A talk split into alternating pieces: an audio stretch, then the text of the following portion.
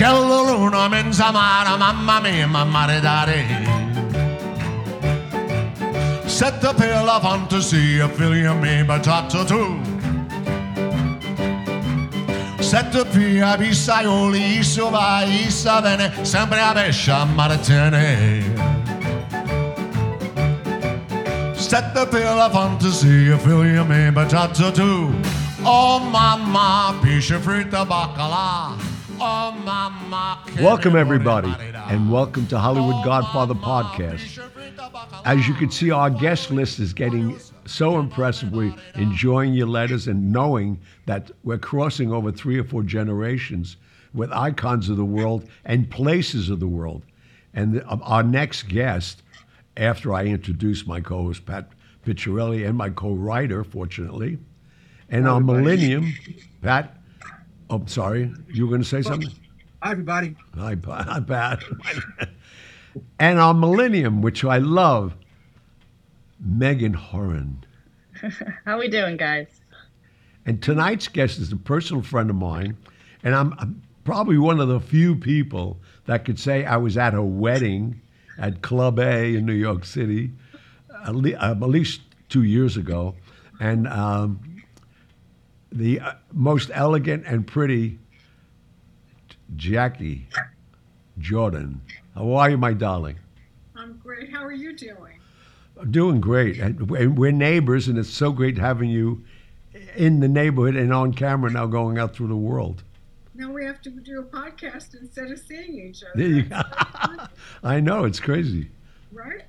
It's perfect. But to give you a little background on, on, on Jackie, Jackie probably in her early years married a gentleman who's, I think, the most authentic Damon Runyon character. He defies it. Would you agree, Jackie? Absolutely. Absolutely. And- Oh, he's a character in the new book Oh, good. from at Patsy's. At, uh, Tell Villa. tell Henry this is your half hour now. but what why why we you know we we relate to your restaurant because she was Right. co-owner and uh, to be at at Matteo's on a Sunday night it was like being at the Oscars if you can get a ticket. And uh, Sunday night everybody had a table. People like Dean Martin, Sinatra, uh, a, a lot of guys that people don't even know, but they were major movers and shakers in show business. And Mr. Beckerman had a dish named after him, and and the, the first lady of California, who then became the first lady of the United States, Mrs. Nancy Reagan. Reagan.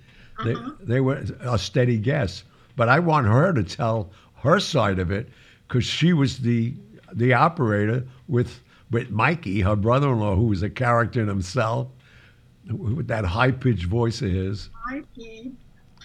It's amazing.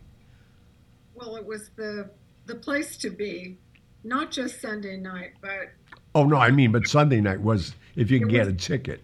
hottest hottest night. I mean, everyone. You had uh, Al Davis.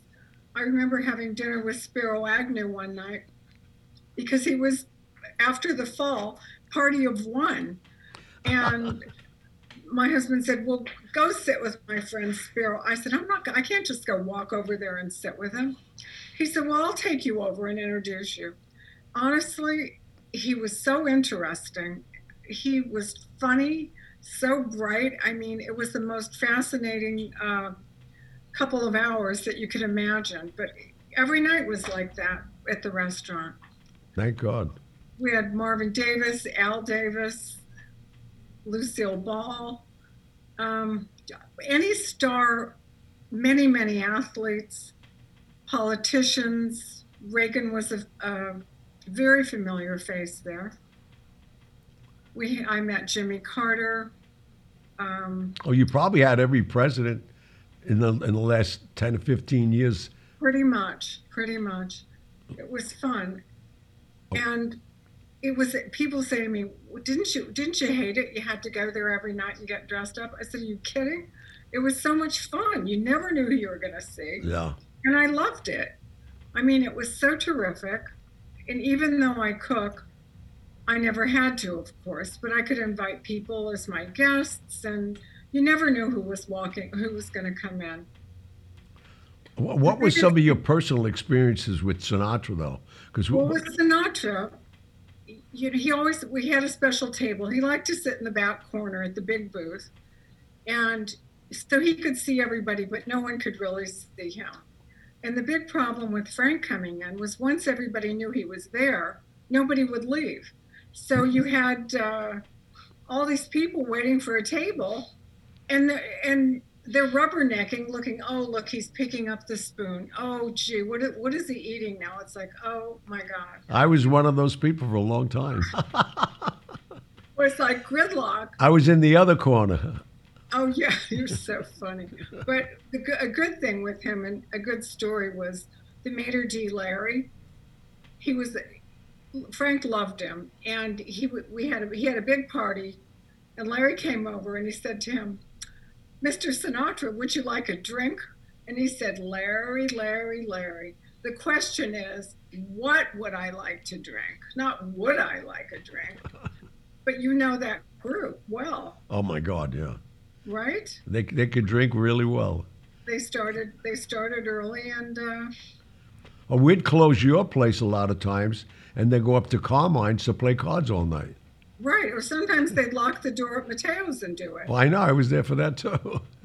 and the trains ran and ran and ran. The trains. right Tell our audience about those trains. I mean, it's legendary. there were, there were trains that were built about um, let's see it was very high ceilings so like uh, 18 inches from the top of the ceiling there was a miniature train set or an o uh, an o line My eight shows. Yeah. and that was the scale, the O scale. And then there were all sorts of buildings, and we had the billboards from all the restaurants, a lot of them from New York, like Le Cirque and Nanni's and Il Valletto. And we made the billboards of all the other restaurants. People, you know, it's not a competition; it's just other people in your in the same The same circle. Yeah. Right. So, and people loved it. And they were all lit. It was really, really charming. They're actually still there, the trains. Oh, did they? They kept them. They're still there. And then um, my late husband, Barbara Sinatra, had him build a train, the same sort of thing, but HO scale, which is much smaller, Yeah. In his office in Palm Springs. And That, that was towards the, the end of uh, his whole thing, wasn't it? Um, not really. Not No? really. That was probably in the, it was in the 80s. Why did he have fascination with trains, do you think? I'm sorry, I didn't hear you. Why did he have this fascination with trains? Uh, he just did. He even had a caboose on his property with the uh, Hmm. with his um, massage table and everything in Right. it. And then he had another one like a little museum. He I- just loved trains. I, I can, Pat, you never asked me that question. I could have answered that question oh, was privately. because of Lackawanna? No, no, I'm talking about how he started with the fetish of trains. How? Well, his mother was a barmaid at the Right. Oyster Bar in Hoboken, and she worked late hours At the Clambroth? at the Clambroth, yeah, Clambroth House. And Right. and with that, he was an only child, and she bought him a set of trains, not like our kids today have an iPad or watch TV. Right, right. And he'd have to play the trains in the living room so his mother can get some sleep because she had to go back to work. So the trains was an, an early fetish of his. And then he skipped it for so many years with his career. And that's that's later on it just became a thing with him. Which, uh, Yeah. He loved those trains. And, and, and really had a, he would amuse himself for hours, even later on in life with them. Right. He really did. He really did. It was it was um just a novelty. Yeah. And but, and but to, was for, for our for actually for our audience who follows you know us diligently about Sinatra, and I don't know if you are aware of this. Pat and I have been asked to write another book, and we're, we're doing it. It's called Sinatra, the Mob, and Me. And so um, the, the other thing, your husband, late husband, was delivered by Dolly Sinatra, his mother and and she I mean, their their career. I mean, not their career, but I mean, Sinatra and him early on in Hoboken had a friendship. Did you ever elaborate on that, Jackie? Did we lose you, Jackie? Yes. I think we did. Hopefully, she'll call back in while we're calling in. No, but her, uh, her husband was delivered by Dolly, and maybe it's good that she's not on the air. Uh, Dolly, in taking him out, take, delivering him, damaged him permanently with the forceps, so his neck was crooked. So th- her- Really? Her, husband was okay, what do you want to do? But his neck was always tilted. I mean, her husband was a character and a half. In fact, their wedding at Club A was thrown by a very close friend of mine and who basically handled Sinatra till he died, Louis Dome, Louis Purcella. And um, it was uh, a situation that uh, lasted forever. And then Louis w- was appointed his handler, Sinatra's handler later on. Yeah. Did you get it back on for us, Megan? No, I just had to. I just had to text our tech guy Mike real quick, so I hope we can get her back. In the meantime, what was what was her husband's name? Her late husband. Matty Jordan, and he was from Hoboken, and, and Frank and him was uh, school chums, and they, they hung out in the neighborhood, and the the, the Clambroth House, which is a, a big part of our book early on, the new book we're doing, it was that club was owned and run by two major families, the Gambinos and the Genovese family. So it uh, for our audience that's listening to it, you're going to be hearing a lot about our book and the development of it. And her husband it will be in many chapters because of the Sunday night situation with with Frank, and how many times we frequented it. And then we used to have caught not me, because I was never privy to the games, because these guys were you know they put up two, three thousand each and played till it was done. And then one night they shot up the whole place. And it was thank God they didn't kill anybody, but they owned the second floor, and so it only went through the floorboards because they all carried guns, and they got mm. stupid with it, and they said let's make it believe this is a western, and they had like a shootout. Dean Martin, Sammy Davis Jr. I mean, Frank Sinatra. You, you couldn't even make this stuff up, but it was. Uh, How long did they, how long did they own that restaurant, the Jackie and? Oh my God. I would have to say it's until he, he died, she ran it for a while, then she sold it. And then right next to it, it was so successful, the people wanted him to have a place where they can go to lunch. So he opened the Hoboken Diner in, in California. It was called the Hoboken Diner, Hoboken Cafe, which was packed from 11 o'clock at night until they opened this up. But it was a, it's a legendary place. It was on Westwood Boulevard. But I, I, did you did you meet her first, or did you meet her husband first? Oh no, I knew Matty a hundred years. I, I, I again, maybe it's good she's not here. When the, her wedding in New York, uh, Louis Dome threw it at Club A, so we're all going, and Matty was an old man already, and he shows up with her, and we thought it was a joke. They, they really got married, and she married him. He was, I think Matty has to be 30, 40 years her senior at that time. So And do you know how long they were together? Oh, until he died. Oh, until he died. I, I don't know how they met or anything because again, it, you know, I wasn't privy to that. I was doing so many other things at that time in the '70s, making movies and all that. But um, they said we're going to a wedding, and I'm saying wedding, and then he walks in with her. it was probably the prettiest woman he's ever had in his life. But uh, and uh, she, I mean, she- she's gorgeous now. You should have saw her then. And Yeah, yeah, pretty pretty lady. Yeah, she's beautiful. I hope we can get her back. Well, we'll we'll have to do another segment on it because uh, Do you want to just take a quick break, see if we can get her back on, and then we'll come right back on air? They won't. They won't even miss a yeah, why don't we do that and get her back because she has some things to say.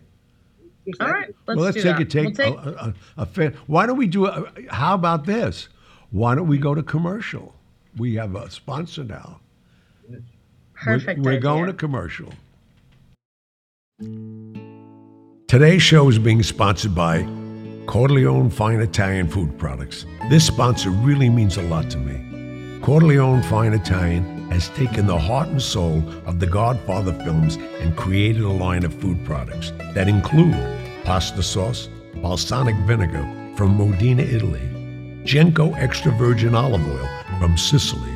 They created delicious pasta sauces, marinade, tomato basil, arrabbiato, and my favorite, Clemenza's meat sauce. You will be amazed. You will think your grandmother made the sauce herself. CorleoneFineItalian.com. That's CorleoneFineItalian.com.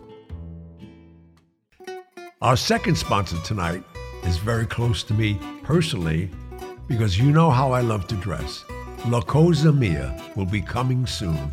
This is just a teaser. Each week we'll be bringing you more ways to get in touch once their website is up. This line of clothing is from all over the world, and I'm sure you'll want to wear it. Hi, Patrick Picciarelli here. Before we get to our listeners' emails, a quick word about the new fiction book series I've launched. Private investigator Ray Yale tackles his first two cases in Bloodshot Eyes and The Pop Line. Both books are in paperback and are available on Amazon.com. I've been a PI for 30 years, and these books are based on my cases. Enjoy.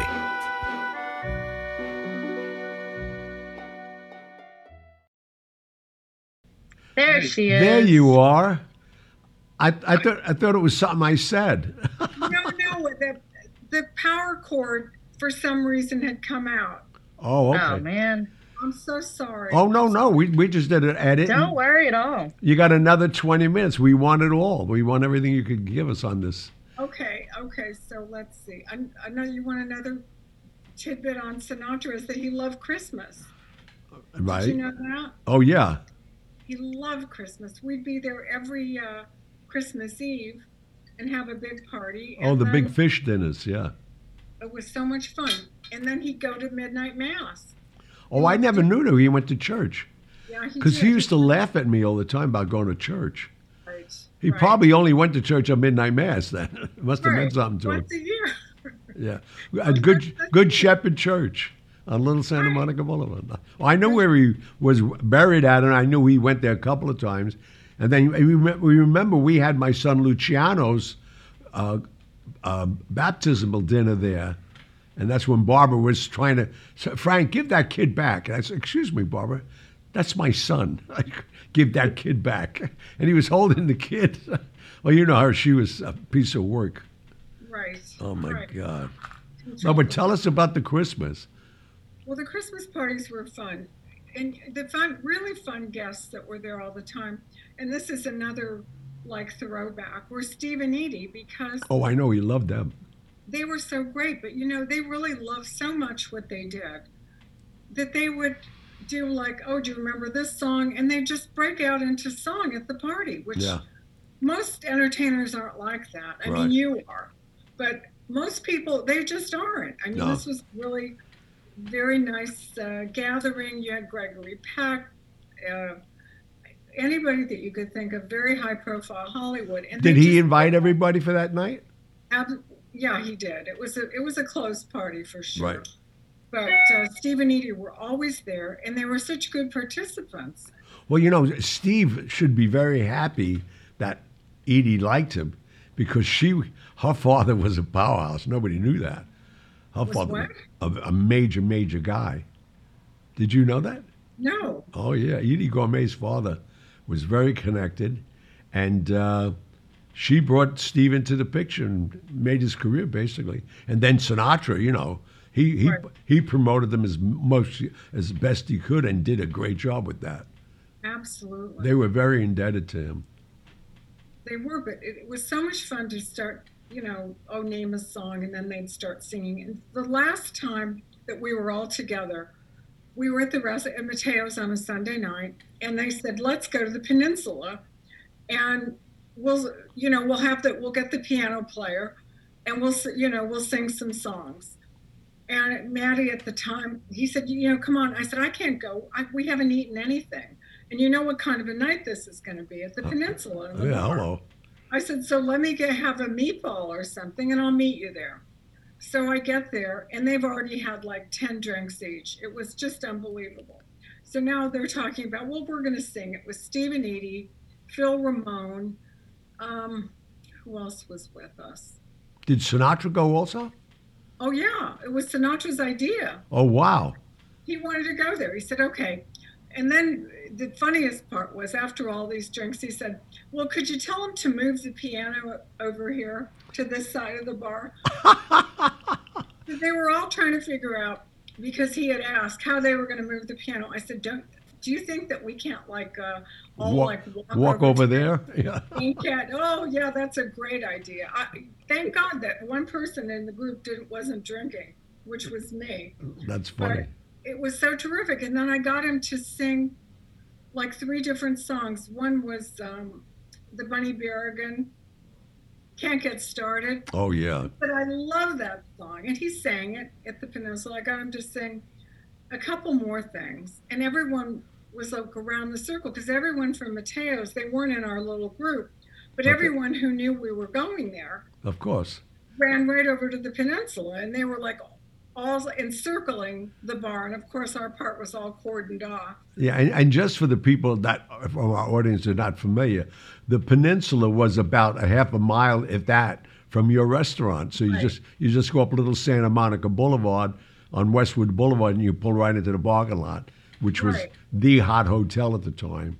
Absolutely. Absolutely. I love that hotel, but it was quite a night because it was like being in the lounge in Vegas after the show. Oh yeah, It was that kind of an evening. yeah. And, you know, my customers like waving at me. It was very funny. Oh yeah, it was, yeah they, they want to be in the know. But Right. the interesting thing too, I'm just thinking at a hotel bar, they probably kept it open to any any hours he wanted. Yeah. Yeah. Then he said, let's go dancing. And everyone said, where are we going to go dancing? Six o'clock in the morning, where are we gonna go? No, it's Yeah. crazy. You know, those were the days. But I Yeah. mean, nobody, there was nowhere to go dancing then. The only place we did go dancing one time, and it was what's her name's um, daughter. She, in fact, she was having tango lessons. What was her name? A major actress. Um, and and Jack Nicholson was dating her at the time. Really? Yeah, and she opened a club, and she actually gave tango lessons on Monday nights, which What? became became a, a, thing to try to get into that. What was her name? May, oh, I'll think of it in a minute. Not at Cicada. Who Not owned? Fran Jeffries' daughter. No, no, no, no, no, no. Major actress, this girl is. Okay. No, no, no. but I, I Mikado, no. That- They no, but Fran Jeffries' daughter married Bernie Taupin. Right. Oh, you you must have so many great stories just being a fly in that crowd. That was the fun part. I know, thank God. Not just being in the background. I loved it.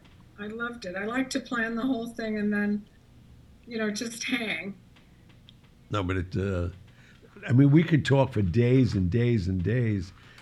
I mean, I, I made so many deals just being there because I kept my table every Sunday night, which you knew, and uh, my last family, who I, uh, I, I, still miss, was uh, they couldn't believe it because you know they, they were just straight people, and I think my, my my my wife at that time was three years old.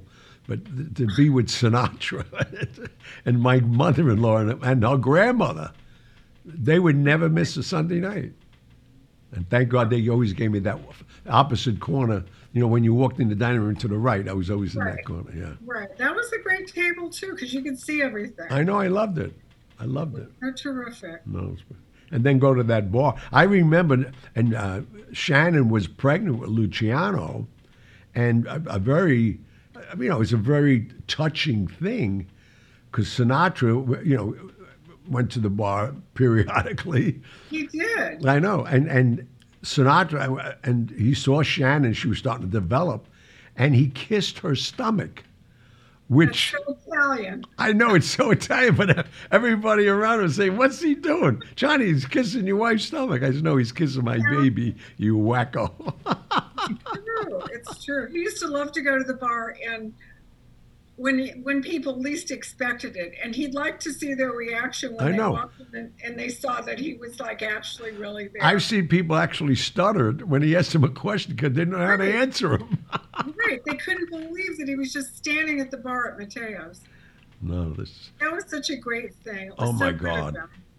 You know, I, I the one thing I, I, I, I was out of the country uh, right after Matty's death, and I don't even remember because when we were off camera, I, I how long did you keep it after Matty died? Um, let's see. He had a, a long decline. Oh my God, yeah.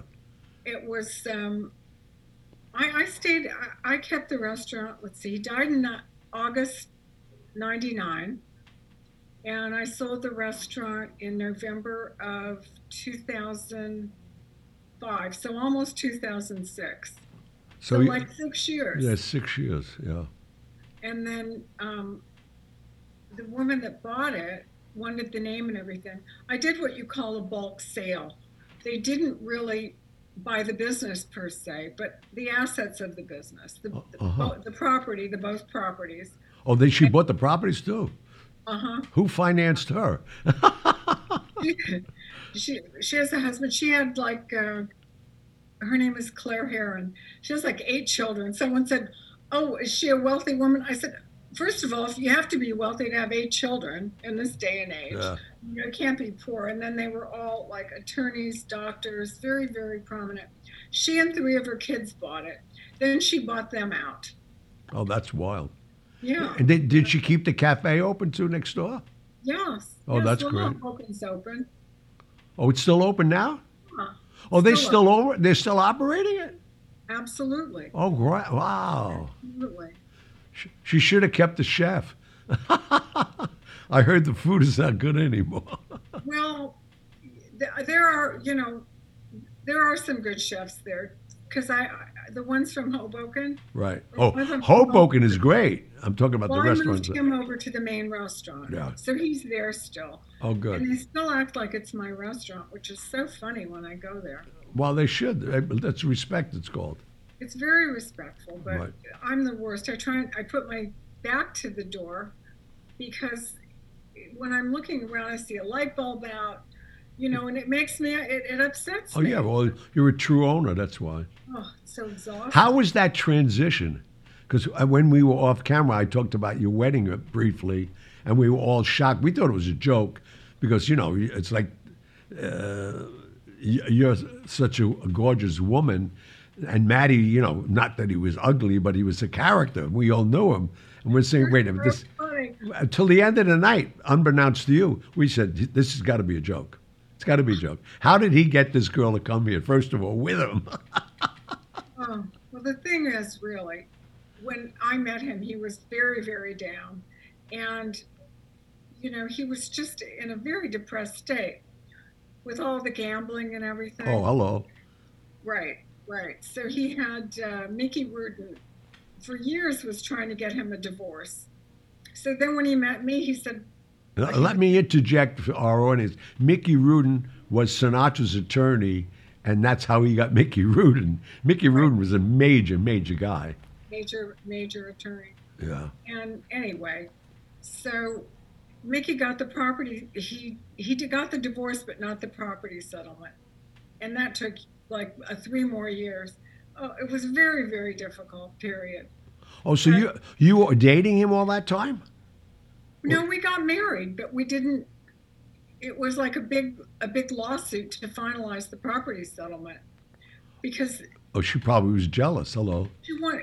That's what I said. You should never let any her know that you have someone that you want to get married to. Yeah, hello. That's why I've gone through that myself, and believe me. right, right. And he said, "Oh, I just want to be honest." I said, "Oh, you know, I wasn't stupid." I said, "This isn't going to work out." You know, and then we were there three days in three days. We split the week, which was really Yeah. difficult. I know.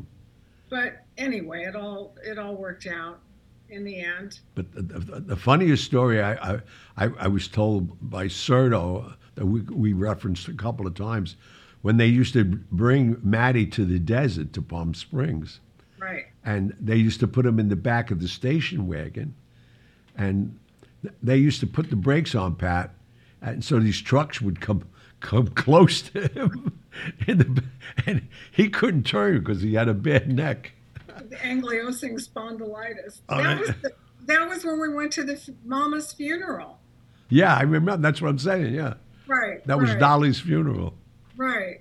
Right. That was crazy, but I mean, it was. I mean, it was almost. Well, it was funny, but for the reason it should have been morbid because we're going to Sinatra's mother's funeral, and Oh, I uh, know, I uh, know. And Judy Tannen said, "Don't make fun of my Matty." She adored him. oh, I you know. know, another thing when uh, they, Frank brought him down there when the old man Kennedy was visiting, right? and Matty was doing like catering for them. He was doing the cooking, and then he said, Frank said. "Uh, You know, hit some balls with him. Hit some tennis balls. Well, Matty couldn't move his neck, as you said. Right. So when he went to back up and hit the ball, he fell down and broke his arm. Oh my! that would only be Matty. To be cooking, right? That's funny. It's a tragic, probably, but Oh, I know, but I'm saying, but it, it well, it is funny. It is funny because he backed up and he couldn't uh, bend his neck. I mean, he didn't, have, he didn't really have any flexibility at all. No, no, it was uh, I'm shocked he played tennis. it was fused. He didn't really, but you know, Frank, Oh, get out there and hit some balls with him. I know. That's when I went to his house the first time. I was. He gave me three private lessons for singing, and oh. Dor- Dorothy said, "Make sure you bring a bathing suit." Then I get to the house, and they open the door, and he said, "Did you bring a bathing suit?" And I said, "What's with the bathing suit? I don't want to swim. I want to sing." So he says, "Go out into the cabana, and get a bathing suit. I'll be right out." And you know, typical him with the robe, the cigarette, and a cup of coffee. He's Right. get get in the pool. I said, Frank, I don't want to sing. He said, You want to sing, you got to get in the pool. And all I did for two days was submerge myself to expand my lungs. He was teaching me how to breathe first, Fabulous. which is, you know, it's how are you going to get that that kind of a lesson?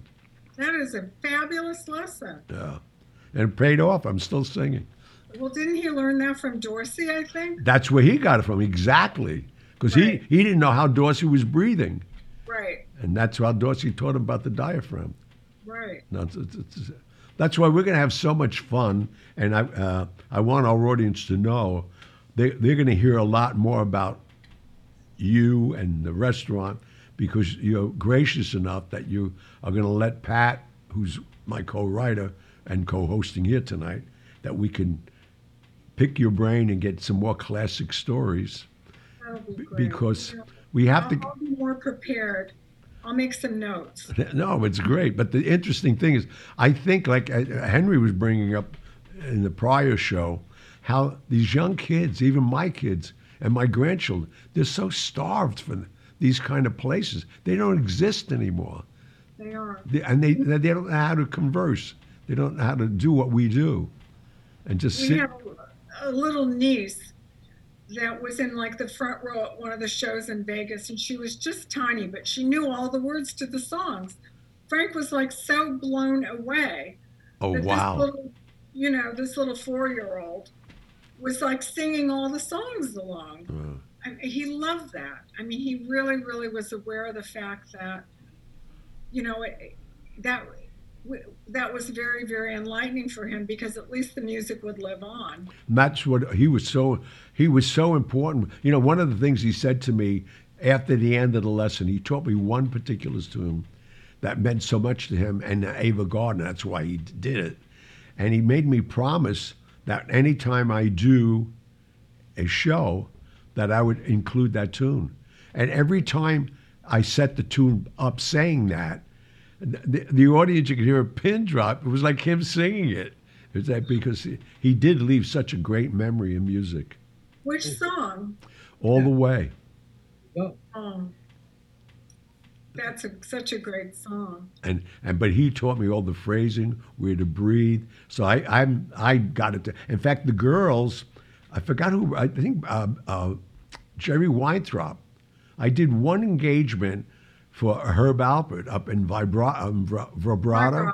Right? and I was there, and they, he brought them to the show, And after the show, I walked over to say hello to you know, you know Nancy and, and Tina. Right. And Tina gave me the greatest compliment in the world. She said, That's the second best version I ever heard of that. Well, how fabulous. Which, you And know, that- her. Uh, yeah, hello. Not, not easy to get a compliment. That was Dolly reincarnated. you know, Frank tried Frank tried to hook me up with her. And all I kept seeing was his mother. Her mouth. You know, nobody cursed more than Dolly, but Tina was right there next to her, man. Right up there. Yeah, Right up there. right? I mean, it was crazy times. We want to thank you. And again, Pat and I are looking so much forward to spending time with you on the phone. We won't put you on Skype or any of this stuff. Okay. We could just talk on the phone and at your convenience. And uh, Okay. but Thank Jack- you, Megan. We didn't speak, but thank you. Thank you, Jackie. Thanks for coming on. Absolutely. Thank you, Pat. Me. Pat, she's saying thank you. And I'm saying thank you back. Oh, we didn't hear Now you. we hear you. Okay. Now we did.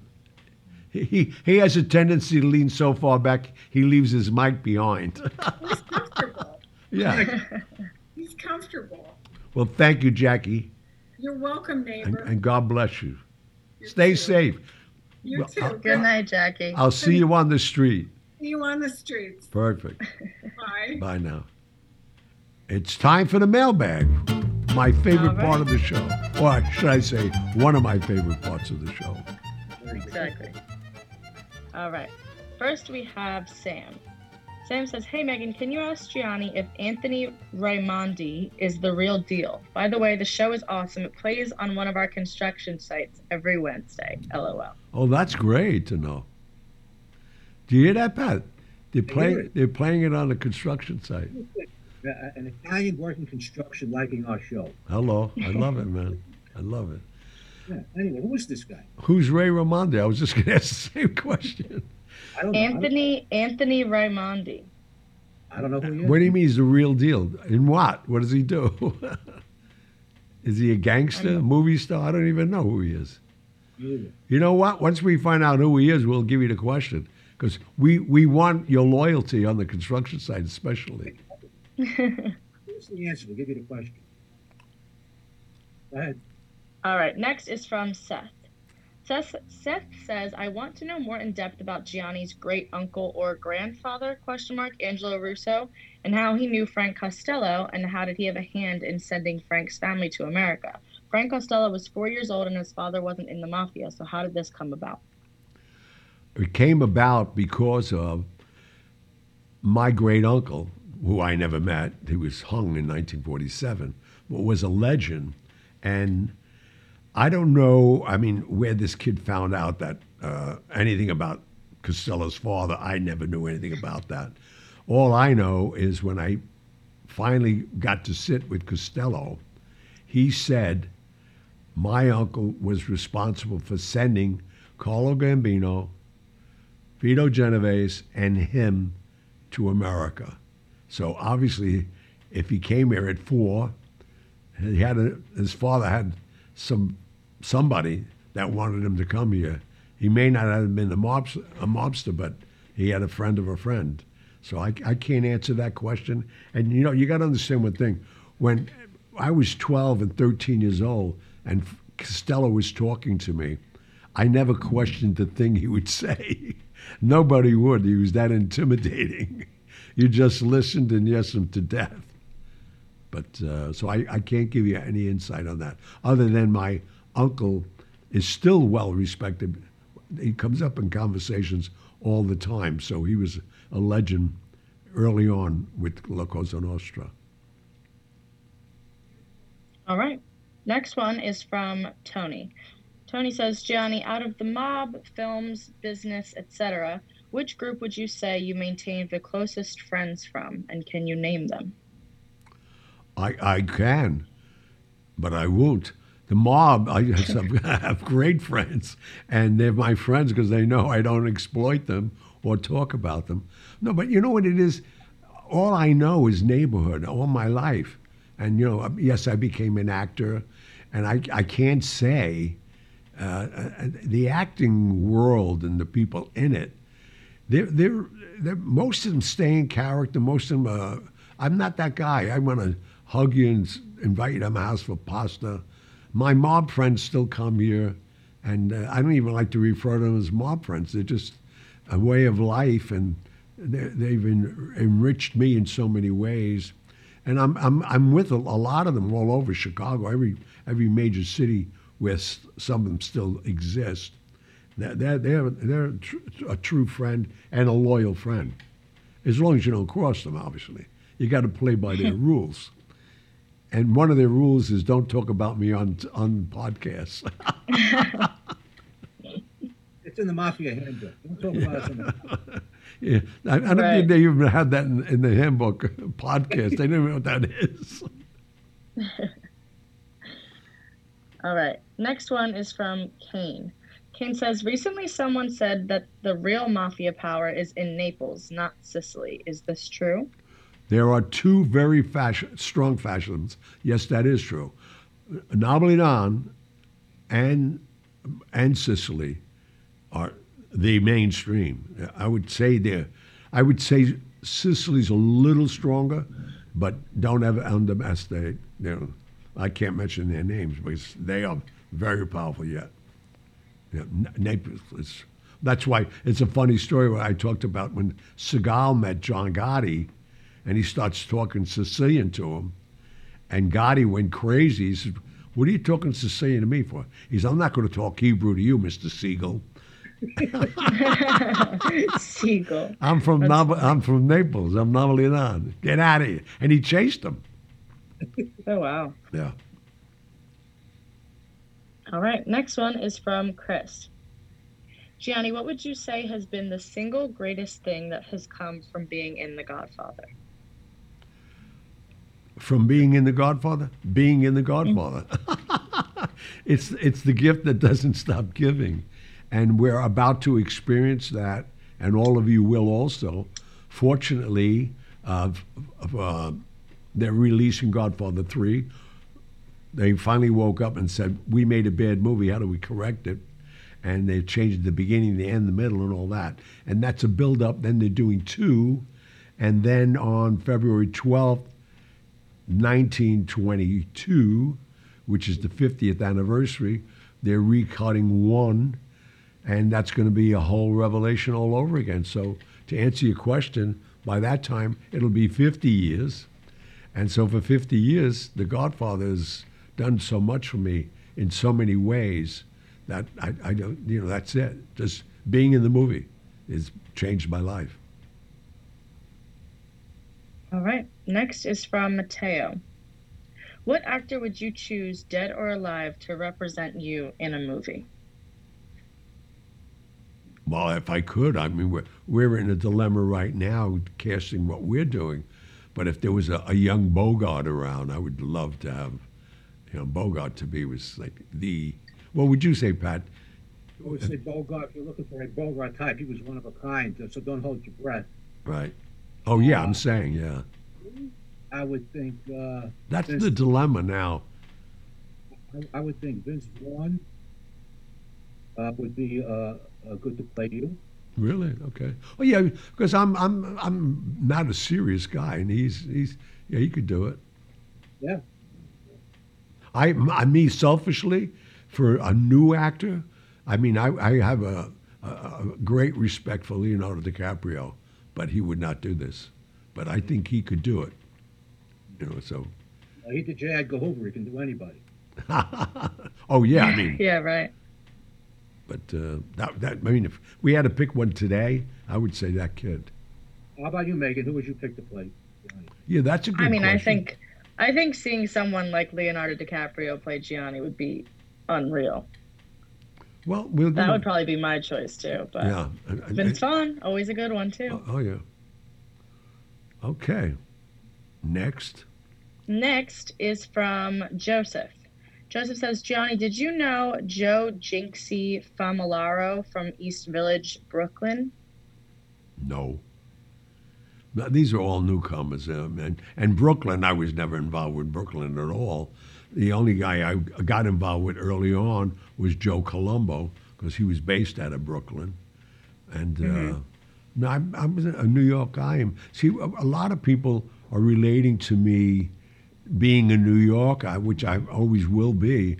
But I, I spent 30 years from 59 to 89 traveling the world doing other businesses and making movies and being based in LA, always keeping my foundation in New York. But uh, all those new people, I didn't know them. Like I, I didn't know Sammy the Bull. I knew of him because I. you know, Oh, okay. You know, it's that kind of a thing. Uh, and John Gotti, I knew as a as a basically a hijacker from uh, Bensonhurst. Knew of him. I didn't. Right. It was later on I got to meet him when he got to the fame he wanted.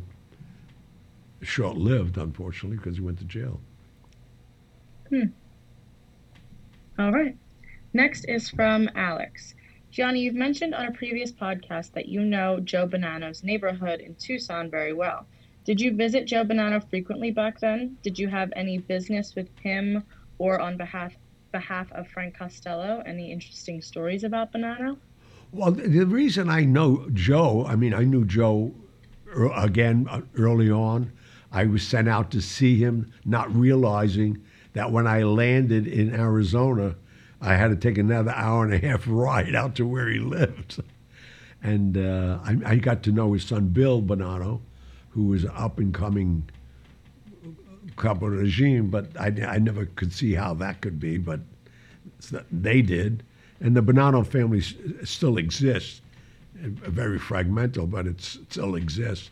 But uh, we, we had some questions, and I did, not that I did, but I was, uh, again, a messenger. And I enjoyed his company. He's a, a gentleman and a half. I mean, to be exiled out there, you might as well be a cactus.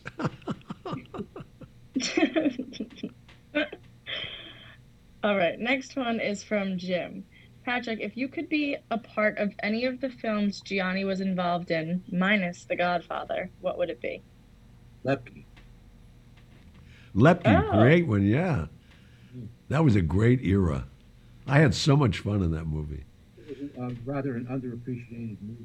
I, yeah, I could see you definitely in there. I mean, if you were, uh, that that would have taken it another level. Hmm. All right, next one is from Sam. Gianni, have you ever been to Trenton, New Jersey? Unfortunately, Hope the writer isn't from Trenton. I just lost him. Well, Yeah, there we go. Can't can't isolate anybody out. that's funny. Trenton, that's wonderful. Why would you want to I've been to Trenton hundreds of times it, Now let's ask you why. because it's an easy way to get to Philly. oh, okay. Oh, It is right. Yeah.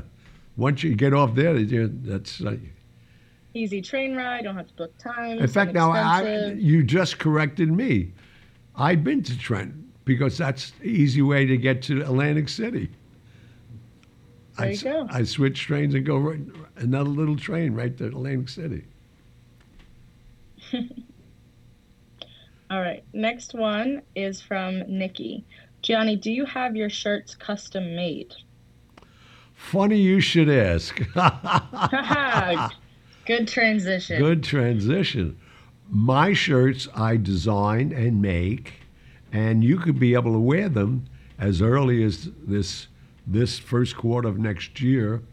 The, the brand is called La Cosa Mia, which means my thing, by Gianni. So they'll be in many places, and uh, we just had meetings because of all of the vacancies throughout major cities. We're doing pop-up stores for only one mo- month in each major city for La Cosa Mia. would your line be uh, available online? Oh yeah, Yeah. yeah, definitely. That that's one of the big things we're doing with them. No, we'll we're ready to go. You'll have a chance of the, the shirts, uh, sports jackets, slacks, coordinating scarves, uh, even masks, socks and ties, which I don't wear, but they say you got to have them. Most conventional people do wear them, especially at 15 degree weather. But, that yeah. wearing be part of your new line?